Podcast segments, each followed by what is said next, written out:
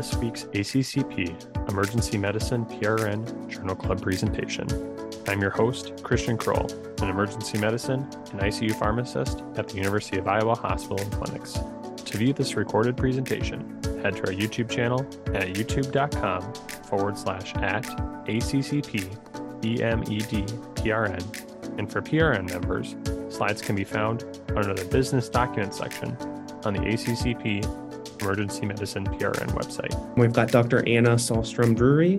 She is one of the current P G Y two emergency medicine pharmacy residents at the University of Kentucky Healthcare in Lexington, Kentucky. Today, she will be presenting her journal article titled A Systematic Review of the Effectiveness and Safety of Droperidol for Pediatric Agitation in Acute Care Settings. Thanks for that introduction. Hi, everyone. So before we get started, I wanted to do a little poll everywhere just to see, we talked about practice variations, just to assess what you all are doing with droperidol and pediatric agitation. So if you're able to and willing, please look on that poll everywhere and put that on your phone or on your um, screen so we can poll you all. So the first question is, how comfortable do you feel with managing an acutely agitated pediatric patient? Okay, so I see some mixed responses, um, anywhere from comfortable to very uncomfortable, but no one would say, I think, that they're like very comfortable. With our next question is, does your institution have a standard operating protocol or policy for evaluating an acutely agitated pediatric patient? So it looks like forty percent of you all say, yes, you do have one, whereas sixty percent either do not have one or are unsure. And then the last question is, have you used droperidol to manage pediatric acute agitation at your institution? Well, it looks like about a tenth of you all have actually used it. So I'm curious to know what doses you will use so we can discuss that after this journal presentation. So here's just a little overview of what we're going to talk about today. I know pediatric patients may pose a challenge and a little bit of uncomfort when we take care of them. So I wanted to do first go into a little bit of background.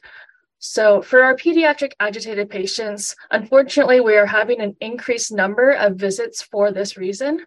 And when we think about agitation, we have to think about the underlying etiology of agitation.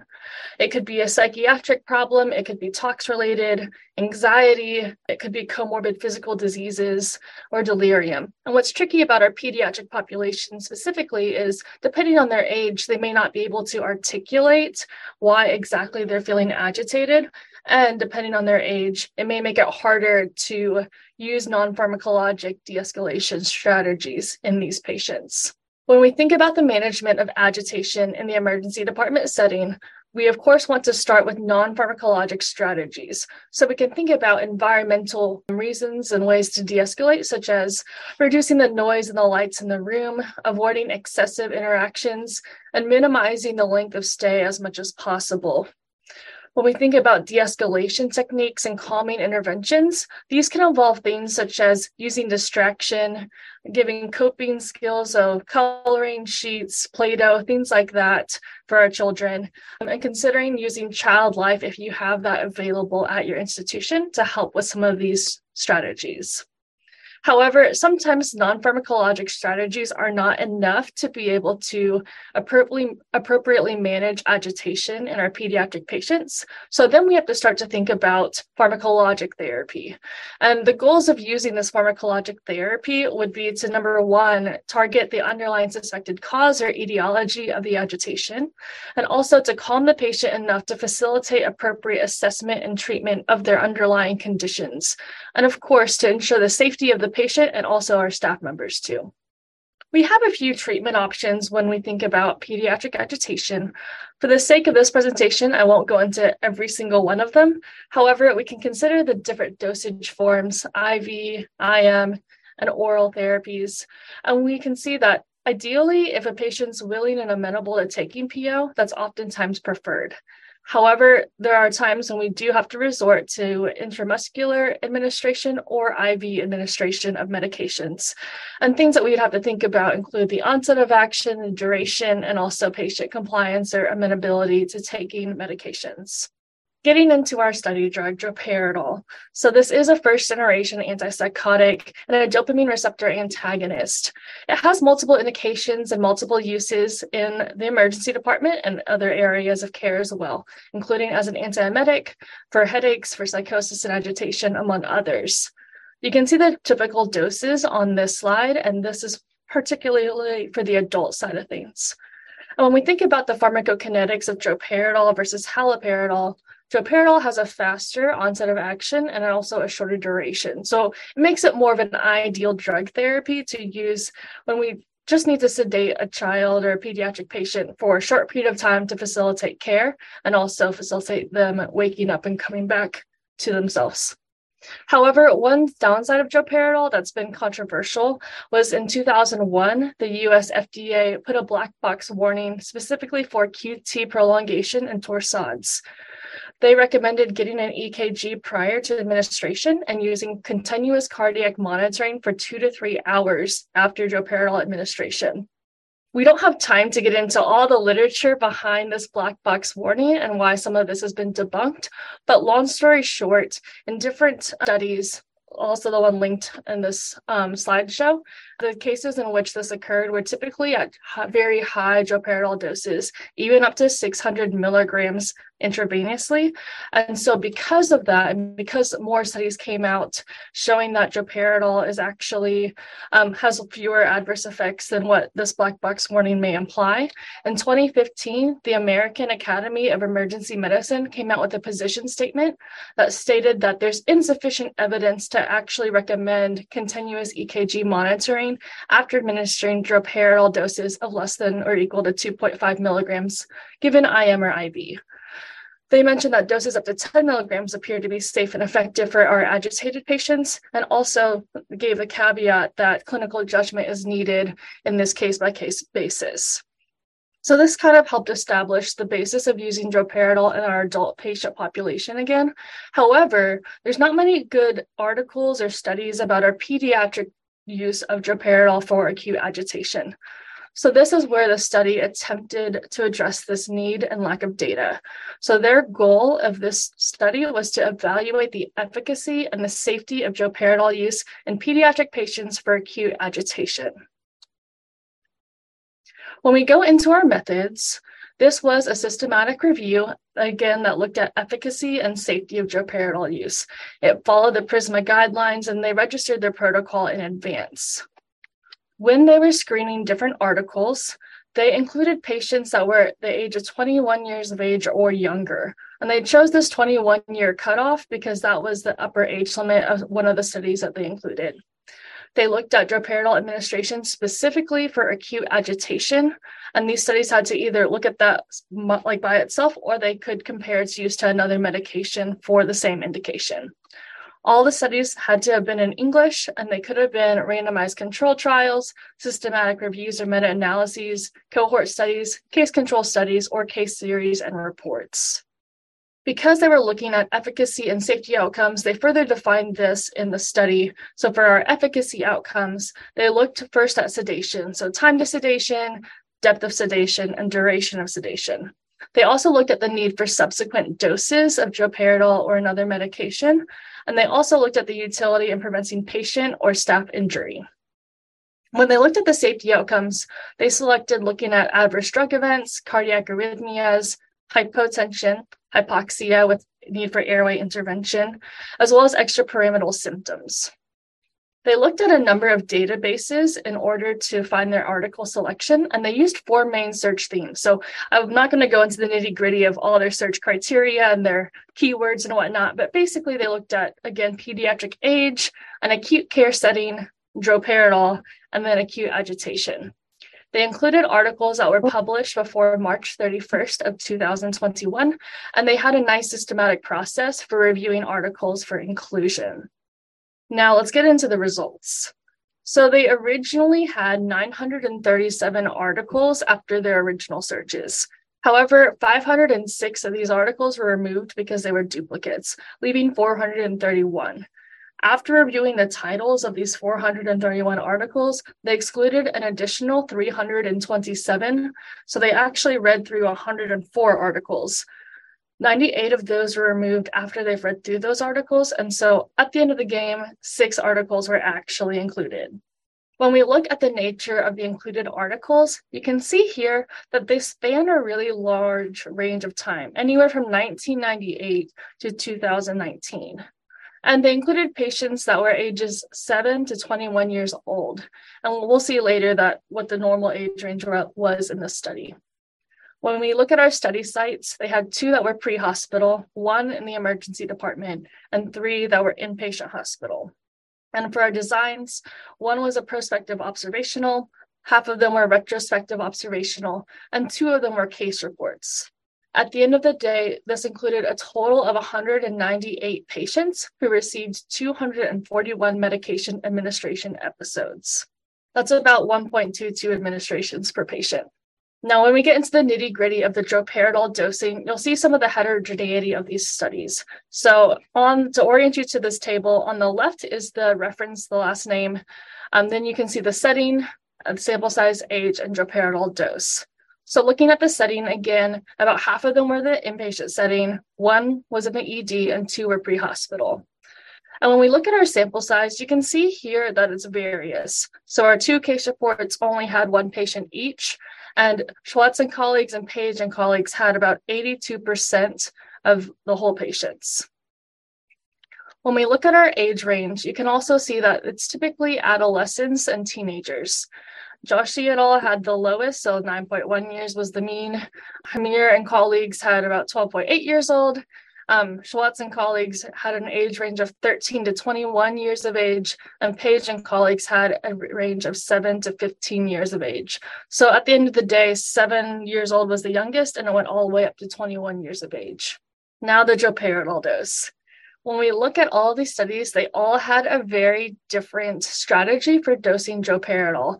Anywhere from a pretty conservative one point three milligrams to three point one milligrams, up to ten milligrams in our one seventeen-year-old and Calver and colleagues, and then a more a wider range of zero point one to zero point two mg per kg in our Page and colleagues trial with a max of ten milligrams. When we get into more of the details of droperidol, of all of these administrations, they were all in, given intramuscularly, except fifty-six I V administrations, specifically in the study by Schwartz and colleagues. Now, only two of these six studies had a standardized agitation severity scale that they used to determine whether or not a patient qualified for droperidol administration. Hamir and colleagues looked at a level of three or greater on a scale that they used specifically at their institution. So a three for at their institution would be physical or verbal hyperactivity with threats of violence. So if they were doing that or had above, then they would qualify for droperidol. The other study that had a standardized measure was the Page and colleague study that used the validated sedation assessment tool and used a score of positive two to positive three to administer droperidol. And of these six studies, three of them had recommendations for repeat dosing. Um, Joshi et al. Had a repeat dose if there is a lack of response after thirty minutes. Hamir and colleagues looked at a repeating doses within fifteen to thirty minutes with a max of four doses per day. And Page and colleagues allowed their patients to have a repeat dose after fifteen minutes, just one additional dose of that medication. Now, when we look at our studies, our systematic review studies outcomes, let's first take a look at their efficacy outcomes. We can see here that for time to sedation, it was typically anywhere from three minutes to fifteen minutes for most of the patients. Schwartz and colleagues and Calver and colleagues did not report time to sedation, but the other four studies did. When we think about depth and duration of sedation, this also varied. So our Joshi et al. Had a duration of about one hour, give or take thirty minutes, and two patients of their twenty-six required a second dose. When we look at our Hamir and colleagues, so this was six patients who collectively had twenty administrations. Four of them were sleeping within an hour, so they deemed that effective. Schwartz and colleagues had effective sedation in eighty-six percent of patients, and twenty-two percent of their sixty-eight patients required a second dose. And you can see in our Page and colleagues, our largest one, only one of one hundred two patients, about one percent had a failure to sedate, and eighteen percent required subsequent doses. Now the safety outcomes, the reason why we got the black box warning in the first place on our adult side. Um, so when we look at our safety outcomes, they're all in all pretty mild reactions. So looking first at our dystonic reactions, Joshi et al. Had one patient with rigidity and two patients with extrapyramidal symptoms, and Page et al. Had two dystonic reactions. All cases across the board improved after administration of either diphenhydramine or benztropine. When we look at Uh, hemodynamic stability in our vital signs, Hamir and colleagues had one patient with hypotension, and Page and colleagues had five patients with hypotension. In the Hamir trial, it was only one patient, and they also received concomitant lorazepam and haloperidol. And in our Page and colleagues study, four of their five patients were asymptomatic, and they resolved without any intervention. And one patient who had hypotension responded appropriately with I V fluids. In our Ho and colleagues case report, that patient uh, maintained normal vital signs. Looking at our Q T C, you can see here that, well, only two cases reported anything about Q T C. Our Swatson colleagues said that there's no cases of Q T C prolongation or arrhythmia on cardiac monitoring, and they used the cardiac monitoring this whole time until discharge to assess their patients.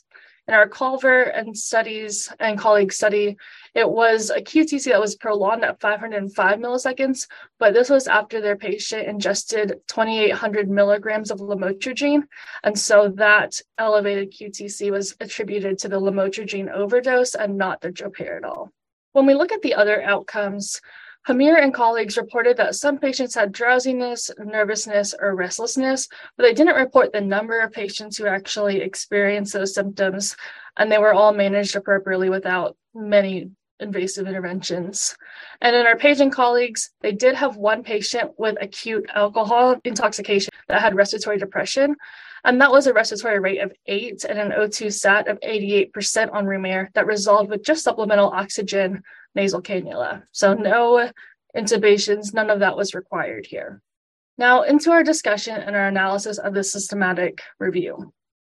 So globally, when you pull these, these studies together, eighty-two point three percent of patients were adequately sedated after one dose, and the reported onset was about three to five minutes with sedation lightening after one hour.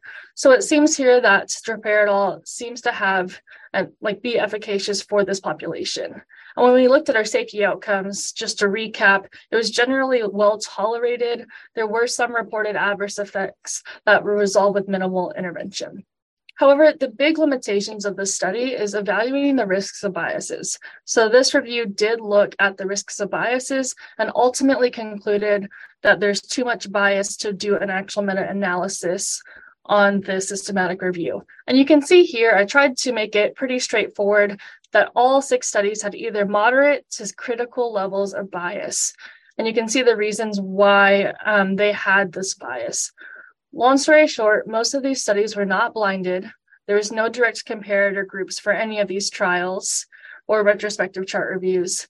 And there's no mixed methods, it's all single-use droperidol and no other agents too. Additionally, our largest studies, the Page and colleagues, Swatson colleagues, and Joshi and colleagues, all had serious risks of bias when looking at our risks here. So the authors discuss some of these limitations here. One of them is the exclusion criteria. So unfortunately, there's a lack of pediatric-specific data in many of the studies. Thus, their exclusion, they had to exclude most of the articles and could only include six of them. Now, we also have to think about the heterogeneity of studies. So when they're looking at efficacy outcomes, and not every trial or study has the same efficacy outcomes, and not every study looked at the same safety outcomes, it's really hard to know what to do with the data. And additionally, as pharmacists, when there's lack of droperidol dosing and redosing strategies, and there's lack of continuity or like homogeneity of the droperidol study, it's hard to know exactly what doses to use and what would be the best for our patients. Additionally, our patient demographics have to be considered. Not all pediatric patients are equal. There's a lot of different age ranges, dose weights, pharmacokinetic principles to consider. And this, this systematic review only included patients ages seven years or older, and most of the patients were more like adolescent and teenager age. That being said, the authors did say that, again, the meta-analysis was unable to be performed, but at the end of the day, they concluded that droperidol is a reasonable option for pediatric acute agitation, and they said that further studies were needed to determine an optimal dosing strategy and monitoring parameters for this indication. On my analysis, um, I do agree with what the author said there. I did double check, and there's been no new recent publications that I could find that evaluate droperidol use in pediatric patients for acute agitation since March thirty-first, twenty twenty-one. However, I do think despite the limitations, this review is very helpful in that it does provide some information on safety and efficacy of droperidol use in peds patients, and we previously did not have a good study that even looked at some of these factors. And additionally, I think that further studies would need to happen in children under the age of seven years old to better assess the safety and the efficacy of droperidol use in that patient population. So at the end of the day, I think droperidol is generally a safe and effective um, medication for acute agitation in our pediatric patients. And I think I'd personally recommend starting with an I M or I V droperidol dose of zero point one to zero point two mg per kg times one with a max of five milligrams, and then consider trialing an additional dose with a max of ten milligrams. And this comes from the two largest trials that looked at zero point one to zero point two mg per kg, and also the one that looked at about zero point one four mg per kg. So to get in the range, I'd say, again, zero point one to zero point two mg per kg for our dosing. As I said before, we do need more studies to evaluate optimal dosing of droperidol in these patients and monitoring parameters. And I would also recommend a standardized process for assessing whether or not a pediatric patient would qualify for droperidol dosing and also redosing too. With that, I'm happy to take any questions on this study. If you have enjoyed this presentation content and would like to hear more, subscribe via your favorite podcasting app. Additionally, make sure to check out our YouTube page for all recorded presentations. Thank you for listening to this week's A C C P Emergency Medicine Journal Club presentation. Join us weekly for review and discussion of new journal articles in emergency medicine.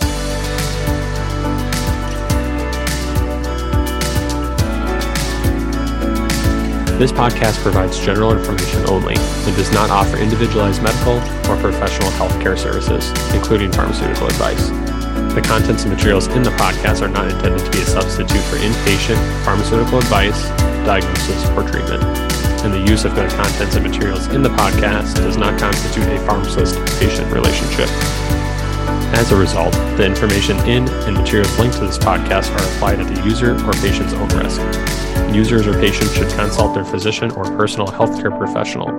The user or patient should not ignore or delay seeking care because of something they heard on this podcast. In case of an emergency, the user or patient should contact their physician, call nine one one, or go to the nearest medical emergency facility.